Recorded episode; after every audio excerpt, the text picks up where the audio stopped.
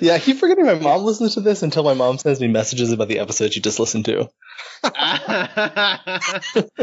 no one in my real life knows about this. There's so many reasons. I was hanging out with my dad friends on Sunday night, and I forget. Oh, I was just. I think I was talking about the Jordan Peterson podcast, and I don't remember what I brought up, but they then brought up something that I had revealed in my personal background episode. they were like, "Oh yeah, you like blah blah blah." I was like, huh? "What? When did we talk about that?" And then I realized, oh yeah, you guys are listening to hours of my conversations when I'm not around. this is weird.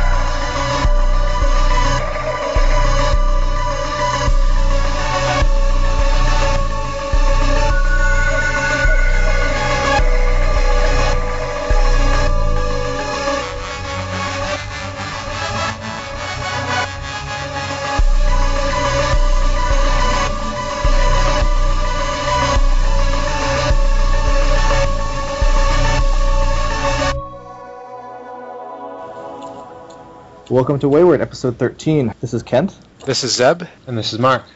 and today we're speaking with my neighbor and friend, uh, Temidayo Akinsanya, a reformed seminarian and an immigrant from Nigeria, about his experiences and the work that he's been doing with his fellow West African immigrants in our local community, fostering conversations about intentional Christianity and negotiating his Christian and national identity. So how are you, Temi?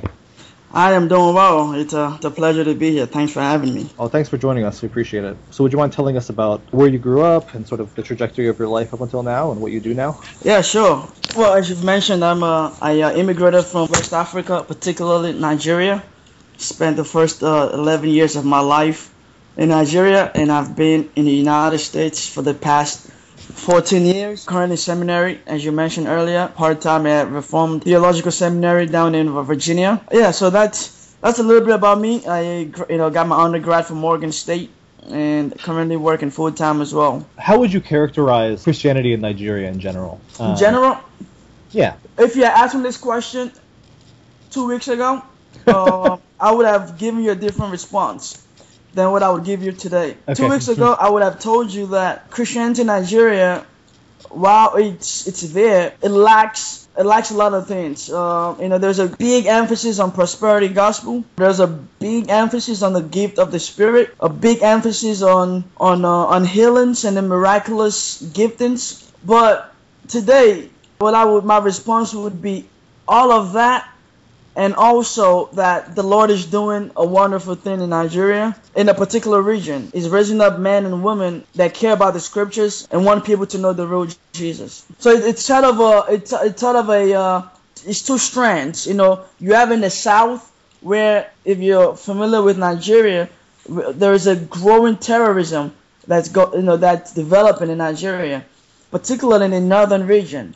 So in the northern region is where, ironically, the Reformed tradition is growing, is coming, is, is coming about. And in the southern part, where there is freedom, but yet you know, prosperity isn't great. People are still, you know, trying to make it day to day. But there isn't the the fear of being attacked for your faith. But and it is in that area where there's a major in, influx of prosperity teachings, health, and wealth gospel. If that makes sense. Yeah, so why do you think it is that the prosperity gospel and the Pentecostalism with the gifts of the Spirit have been so big in Nigeria? That's a good question, um, and I'm not sure if the answer to that is simple. And I'm always wary of simple answers to complex questions. Sure. But uh, one thing I would say is evident would be the the plight of the people. You don't. Fi- I don't think you would find prosperity gospel and the health and wealth gospel in a in a region where people are prospering financially. I don't think you will because they don't need God for that. They've already worked hard to earn their financial success. You get what I'm saying? So, so in an in an area where poverty uh, is prevalent, it's easy for people to accept that there is a God who can make their situation better, and and, and that is normal to the human person. Every human wants a relief from their circumstance, especially if it's a hard circumstance. The health wealth gospel give an opportunity to find that relief from their poverty. Yeah, it's interesting. I worked in a homeless shelter in Philadelphia, and the health and wealth and prosperity gospel thing was really popular among the men in the shelter, which was a surprise to me at the time, but that makes sense with what you're saying. Yeah. So you're you're in seminary currently. I you're on track to become a pastor. That's your goal. So far, that is my desire. Okay. Um, but of course, the Lord is in charge. Of course. Um, I know currently you have kind of a role of community leadership in the the West African community, uh, our local community. Is that right? That is correct. So what have you been doing? You, you've been hosting discussions on Christianity Yeah. and African culture. Yes, so what, sir. Could you talk a little bit about that? What what that looks like and what your goal is, what your project is? Yeah, definitely. It's I'm also an intern at my church, uh, pastoral intern. So this undertaking that I uh, that I'm doing is as a dual goal. The first goal is to is to bring about Africans, in particular the West Africans, but Africans from different countries to talk about some of the major cultural issues that exist in our culture and how, how to process them as believers. And the other goal is for the non-Africans within my church, within my church, for them to come and learn about a culture that is different from theirs, or for them to be exposed to a different experience. It's a four-part series. The first one we talked about African marriage and the Christian faith. Uh, the second one, which we did a couple of weeks ago, we talked about African immigration and the Christian faith. Uh, the third event, which will be coming up in September, will be dealing with African sorcery and the Christian faith. And the last event, which we plan to have in December, will deal with the, the, the African cultural good and the Christian faith. So those those are the issues. The first three obviously are the major cultural issues that we want to deal with, and the last one is to look at what is good in our culture that can that can help to inform our Christianity. Because I, I am convinced that our faith is not devoid of our culture. So while we may talk about the Bible being important, uh, as within that, our culture affects how we worship God. Whether we stand when we pray, or whether we pray really, really loud when we're praying, or whether we dance when we're in church. So our cultural norms affect affects our, how we go about our Christian faith. So the last event, the cultural good, is to say what is good about our, our culture that can help um not inform but help uh, supplement our Christianity. But how can we be Africans and still be Christians without feeling the need to compromise one or the other? Sure. So real quick, tell me, you're referring to Africans. Yeah. Do you feel that there's quite a bit of overlap in the experiences amongst immigrants from different African countries? That you can talk about Africa in this way? Yeah, I would say so. I think uh, generally there is a common experience be- between there's, there's Africans in general, particularly when you're talking about West Africans. Of course, you know you don't want to paint a broad brush and say everyone has the exact same experience, but for the most part there is a consistency. And I think I think it's no different from you know when you look at Western culture. You can talk about Western culture Sure. with a general mm-hmm. language where you know there may be particularities with different Western countries, but there is also a, a big general conclusions that you can make. Sure. So tell me, if you were to name maybe two or three significant ways in which West African culture, the culture that you were raised in, differs from Western culture or the culture of white Americans, what would they be? Christian or not, there is a there's a there's the emphasis on community in uh, in Africa, uh, whether that's West Africa or, or South Africa or East Africa. There is a emphasis on community, whereas here in a Western culture, uh, whether it's United States or France, there's an emphasis on on uh, individuality, individualism. Uh, you know, doing own person. So th- that is a difference. Another difference I would say is the perhaps contentment. There's a lot of good things in Africa, a lot of really good things. But at the same time there's there are also a lot of poverty in different countries. Yet people don't find their joy in in things. Um, they don't find their joy, their purpose of existence in in their possessions. In how many in how big of a house they can buy. Whereas here in the United States, you know the car you drive is the sign of your what makes who you are, uh, or just focusing a lot on the material possessions, um, letting those things be what makes you happy. Those would be two two di- two differences. I mean, but not that's not to say that people in Africa don't care about material things. They do, but in general, uh, you will find people to be happy, even though they don't have a lot. So I'm not sure if that answers your question. So that that's that's Oh, what yeah, I would absolutely. say. Can you tell us a little about how community is defined in Nigeria, where you're from? Is it primarily about family, or about living in the same area, or about the church you go to, or all of these, or what? It's all of that. Yeah. In the community is, is all of that. It's your family. It's uh, your neighbors. It's it's your church. To some extent even your your school system. Most African kids would probably can tell you about time when in school they got in trouble and they got beaten by the teacher and they got home and the parents congratulated the teacher for doing for doing that. You know, the parents spoke well of the teacher. Uh, you know, for for beating the child because they believe that's a sense of discipline and that the teacher would have never beaten the child if the child had done nothing wrong. So that's how community is defined. So there's almost kind of a sense of solidarity between figures of authority in that way. That Whereas in the U.S., I think that there's probably more animosity in a lot of cases. That a lot of teachers feel animosity from parents or feel pressure for parents to, you know, almost act as surrogate parents in the exact way that they would prefer. Yeah. That there's yeah. more kind of solidarity across institutions. That's really interesting. And I mean, the church is definitely a integral part of of the community. Most people have their friends. You know, that's where when, when in time of need, you know, the church is able to be there for you as a source of comfort. You know, but of course, you know, there's a negative in the sense that you know that's that's where all your all your garbage would be exposed. you know, yeah. So so that's probably probably their colleagues at work. Maybe may, may also you know belong to the same church community. So, Temi, for the African immigrants who come to America, I mean, what you talked about, community and non-materialism, are two ideals that we all, I mean, the three of us, are interested in striving for, and a lot of Christians who are taking their faith seriously are interested in those ideals.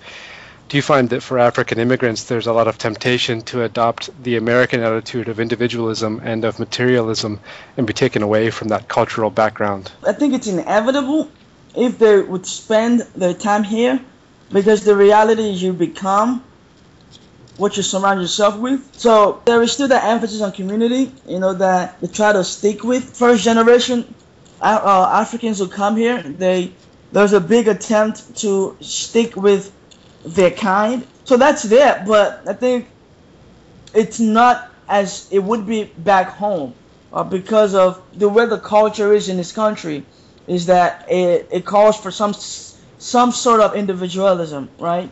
Mm-hmm. For materialism, you know, you see, I mean, it's all over the TV, and so you can't but fall into that trap as well. Because mind you, in Africa, it's not as though they have an option, right? It's not as it's not as though there is this there's a plethora of wealth on this side, but people choose to not affiliate themselves with those wealth. There is nothing. So so rather than live in despair, you know, they they don't let their joy or their their mood be dependent on what they don't have. But once you come to the United States, there's a lot of things for you to have. If you can't afford it, put it on under credit, right? Ah. So it's inevitable that you would become trapped materialism and also, you know, developing a sense of uh, individualism, which which in itself is not is not bad, but you know, it can be. So, sort of dovetailing on that, from what I've seen of the notes from your discussions, one of the major challenges you've identified to living um, Christianity in West African communities is one that we, as Catholic or Orthodox Christians, which the three of us are, are probably pretty familiar with, which is the use of the church as a community center or a social club. So, would you describe sort of unique challenges associated with a kind of nominal belonging to Christian churches? Yeah, it's, I mean, it's, it's it's it's huge. Um, nominal belonging equates. I got a spot in heaven. Uh, nominal belonging equates. You know, I can do anything with my life as long as God is acknowledged. It creates an an atmosphere where godliness and, and the pursuit of righteousness is not emphasized or is ignored. You know, so so that, that that's the that's the challenge with uh, with nominal belonging. Mm-hmm. When you talk to members of your community uh, about these questions, what do you generally prescribe? How do you um, suggest that they they think about their membership in their church communities? What kind of shifts in their thinking do you generally advocate? As a Reformed Christian, as a Protestant, I think it starts with recognizing the essence of the gospel, uh, understanding why is what does it mean to, to be a Christian? Uh, what does it mean to belong to God's, you know, to belong to God, to be a part of God's kingdom? And I think, you know, once you dig down to those questions and the scriptures is, is examined, the conclusion is that it, it means that one uh, actually pursues a life that is worthy of, uh, of their calling, uh, a life that reflects the character and the and the nature of, of Christ. Um, so so you can't do that and and, and not belong uh, to a church. You can't do that and not uh, and and be a nominal believer uh, because it requires that your daily living be devoted to the Lord Jesus. So so I think those are some of the things I I I, uh, I attempt to get them to to understand. Uh, the, what does it mean to be a believer? You know, why do you believe the gospel of Jesus Christ? and to what end do you believe it and and if you do believe it you know what is your responsibility? Uh, what is the response that that it draws out of you? So we touched on earlier um, the subject of folk religion or uh, west african sorcery as um, an issue to be confronted in your community. I know that your wife has told me that her family background was heavily syncretic or at least they sort of nominally belonged to a Baptist church, but also um, were reliant on the practices of, of their folk religion. Could you give us a little bit of a primer on West African folk religion or sorcery, sort of what the beliefs and practices are, and how it remains tenaciously in nominally Christian communities? So, I mean, yeah, sorcery is a it's it's a major part of of African life, and it's not just restricted to African life. I think you know it's a major part of uh, ancient, the ancient Near Eastern uh, uh, regions. Sure. You know, you look in the Bible, you see, you know, sorcery is, is evident. You know sure. that Egyptians, um, you know, the Persians, uh, it's it's there. Um, so it's you know for Africa, uh, it's a way of life for for some, particularly dealing with using it as a means of retribution against those whom you perceive to be your enemies, or using it as a as a means to further your your life as a, as an you know your pers- your financial life, but just your, your aspirations, using it to benefit yourself. And, and it's you know it finds its way in the in the Christian community because you know folks still look to it as a means to get what they need, and that's because that within the African religion there is no there is no monotheism, mm-hmm. right? You know there are many gods, so so it's easy to to, to be a Christian if you ra- if you're raised up in that background to be a Christian, and and still dabble into you know syncretic religions because to you know all the gods are the same, and so so that so that's that's what I would say. And and if, if I may also add, uh, while there are Christians who don't practice it, it has no doubt taken upon a life of its own within the church, but in a Christian way. So rather than go to the to the what we call the herbalist or the the sorcery man, the witchcraft individual, rather than go to them to solve all your problems, you go to the pastor. Mm. Uh, the pastor is the is the man that, that hears from God. Uh, the, the pastor is the man that can like that has a relationship with God that you that you can't have. So so you go to the man and you say, Hey, I got a problem. Pray to God to help me fix my problem. You know, so so then the Christianity becomes get get out of jail free card, so to speak. And then the pastor is the one who has the powers mm-hmm. to make all things new. Which in a sense is no is no different from sorcery uh, but just uh, obviously a Christian version. So are you suggesting that there's maybe a link between the prosperity gospel that you were discussing earlier Yep. Yep. and and sorcery? yeah. th- That's th- really interesting. there's a link. You know. Um. Yeah, I would say so.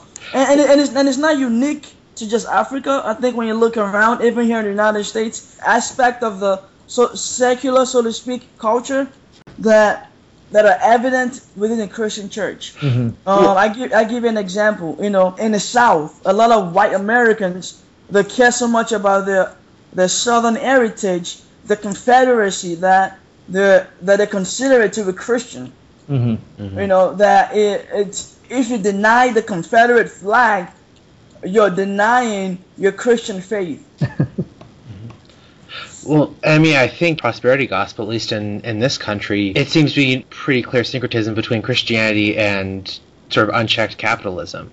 And the way that, Yeah. you know, the, the successes you know, of, all, of all of these things is entirely based on your material um, prosperity. And we also have a similar thing with the get out of jail free card because this is pretty much guaranteed that, you know, if any major athlete gets caught doing something really bad, drugs, punching his girlfriend, any of these sorts of things, guaranteed the next time he comes out to the press he'll have found Jesus. and you know he'll find he'll find some pastor will be like, "Yep, he's a good boy. Um, I checked." and you know it's, it's so yeah. I mean we, we certainly have a similar um, we we certainly at least have a strain of the social side of Christianity that plays a similar role here. yeah, yeah.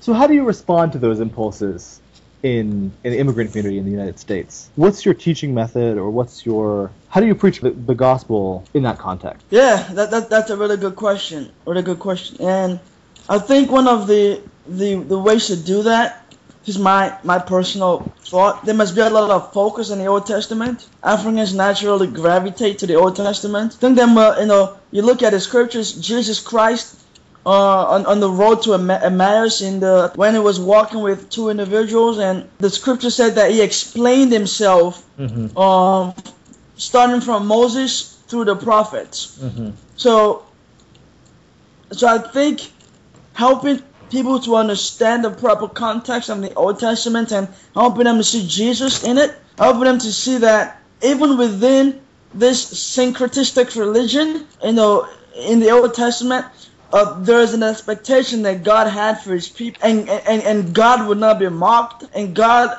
is emphasizing His uniqueness, and, and He alone is to be honored. So I think um, talking about that helps to to push the gospel to the forefront. Well, and obviously you you know you're you're led to to the New Testament and to Jesus Christ. So I, so I think the Old Testament is critical. You see here in here in the United States, um, I mentioned earlier about how culture influence uh, how we do our Christianity. Here in the United States, there's a lot of emphasis on the New Testament and, and on Paul, right? Um, we, we, we talk about we talk about that a lot. Your average Christian does not read the Old Testament; they read the New Testament. Uh, whereas if you go to Africa, people read the New Testament, but they also read the Old Testament, perhaps with more emphasis, and that's because they they they are more they're drawn more to that culture that, that they see in the Old Testament. I'm going to be the average American Christian here, Temi, and ask you, um, you know, Paul, when he was preaching to the Greeks, told them that the God that they knew, who was the God with no name, was the God that Jesus was the Son of and the incarnation of. And he made the point to the Greeks that their pagan religion was fulfilled in some ways and in some ways predicted Yeah. or uh, was preparation for Christianity. Are there ways that you find the pre-Christian African religious traditions and practices to be sort of preparatory for receiving Christianity? Aspects of them that maybe were pointing to it or leading to it or anticipating it that you can use to um, inflame the African person's spirituality and faith with, with the Christian gospel? Um, yeah, I would say so. I think, I think it's the same, same way that Paul did it. I think you know, as you mentioned, Paul's point. You know, they had an unknown God there, and of course, you know, as you as you know, the Greeks, they you know, they they believe in multiple gods, so they just had one there just in case. Uh, they they missed one, and Paul said, you know, that this one that you don't know about, is actually the creator of the universe. So I think in that same sense, we can say that as we practice all the syncretic religions, we are, we are admitting that there is a God. Um, now, is the God the thing we've created, or is God that which did the creating? So it is in that way that I, that I can say, you know, it's it's it's a it's a preparation for Christianity, if I can use that word as you've used it. It's helping them to see that your your disposition to worship is actually because there is a God who has put in you that disposition. And so while you while you want you want to worship so bad that you begin to create things and then proceed to worship them, you can actually worship that one which you cannot create. Mm-hmm. Are there any of the practices, any of the pre-Christian practices and like sorcery and that kind of thing, that you think can be maintained or retained, I guess, for somebody who is really adopting a full Christian outlook and maybe recast as merely therapeutic or even thought of as you know herbal healing is something that yeah. you know Western people do, thinking that it's scientific and it may have some scientific basis, so yeah. that the so that Africans don't have to necessarily give up 100% of those old practices, but just view them in a Christian light instead of in a, a paganistic light. Yeah, I think there's a difference in using nature as a means of healing and using nature as a means to worship or, or worship in nature. So mm. it's okay to take a particular type of leaves and blend it and drink it, or take a particular type of leaves and you know wrap it around your leg or something that you believe would would uh, would bring about healing. I think that where the error comes would be when we attribute power into those objects from other gods when we believe that God A can enable these leaves or or this this particular item to do particular things. So I think that that's where the error would be. But for the most part, you look in scriptures, you know, when the Ephesians, when they accepted the gospel, Paul said that they they burned the Ephesians and the Thessalonians. They burned all their magic books, all their sorcery books. They did away with all was involved in their old way of worship. And I think that's the key word is worship. We do away with our old way of worshiping because we've been worshiping the false God and we return to the true God. However, we're still dealing with cultures. Af- in Africans still have a culture that must not be eliminated because they're they're now Christians. So, so when we're dealing with cultures, they can still embrace aspect of their cultures that does not involve the worshiping of other gods. Mm. So we've talked about some distinctive challenges to integrating or negotiating Christian faith with African culture. I was hoping we could talk about some unique opportunities that African culture provides. You know, I think a lot of us in the West, uh, we have a very long history of Christianity, and for people of our generation, it's almost totally unintelligible to them. They lack the language for it completely. They lack any, any experience of worship. They lack any kind of real experience in that worldview. It's it's it's illegible to them. Do you think that there are distinctive ways in which African culture renders the Christian faith intelligible to people?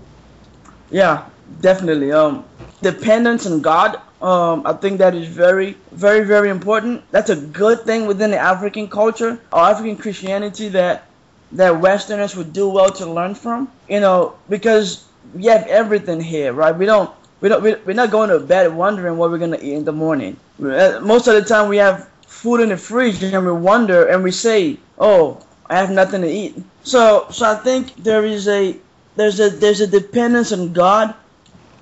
There's a even for those that are that that are well to do, there, there is an acknowledgement that that God is in charge, and, and I think that makes it accessible. That is something that is different from Western uh, Christianity, or at least from Western culture. The acknowledgement, the dependence on God, and the acknowledgement of God. Um, you know, knowing no one doubts the existence of God mm-hmm. uh, for the most part. You know, most folk are religious, uh, whether that's Islam, Christianity, and, or whether that's even sorcery. The, there's an aspect of religion in, in every person, generally speaking. So there, so so there's an acknowledgement that there is a God.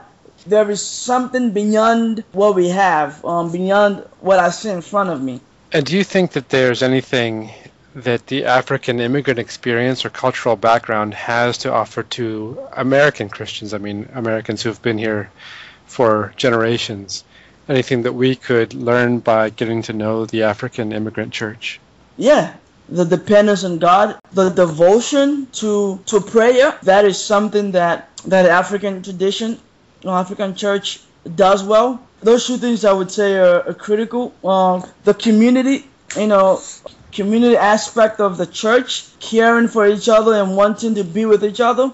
I think that would uh, that again would be another key part. All right, Temi. Well, we really appreciate you joining us this evening. It's been really interesting Mm. and uh, and really good to get to know your experience and and what you've gleaned from the experience of, of your neighbors. And I, I look forward to your next meeting. Uh, if you'll have me, I'd love to join you. And, uh, Yeah, yeah, definitely, definitely. We would, uh, the, the door is open. Awesome, fantastic. I'm certain there's a lot to learn. Yes, sir. Thank you very much, guys. I Absolutely. appreciate talking Thanks to you. You have a wonderful evening. Thank you. You do the same. Thank you. Good night. Good night.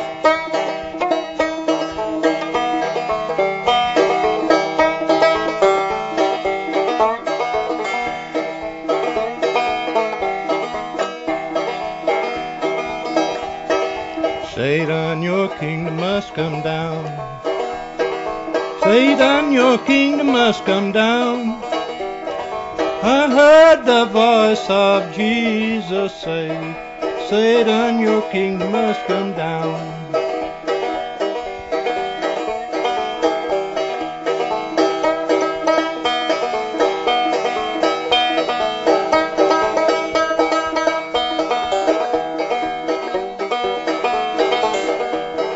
I'm gonna pray till I tear your kingdom down, your kingdom down. Pray till I tear your kingdom down. I heard the voice of Jesus say, Satan, your kingdom must come down. I will shout till I tear your kingdom down. Shout till I tear your kingdom down. I heard the voice of Jesus say, Satan, your kingdom must come down.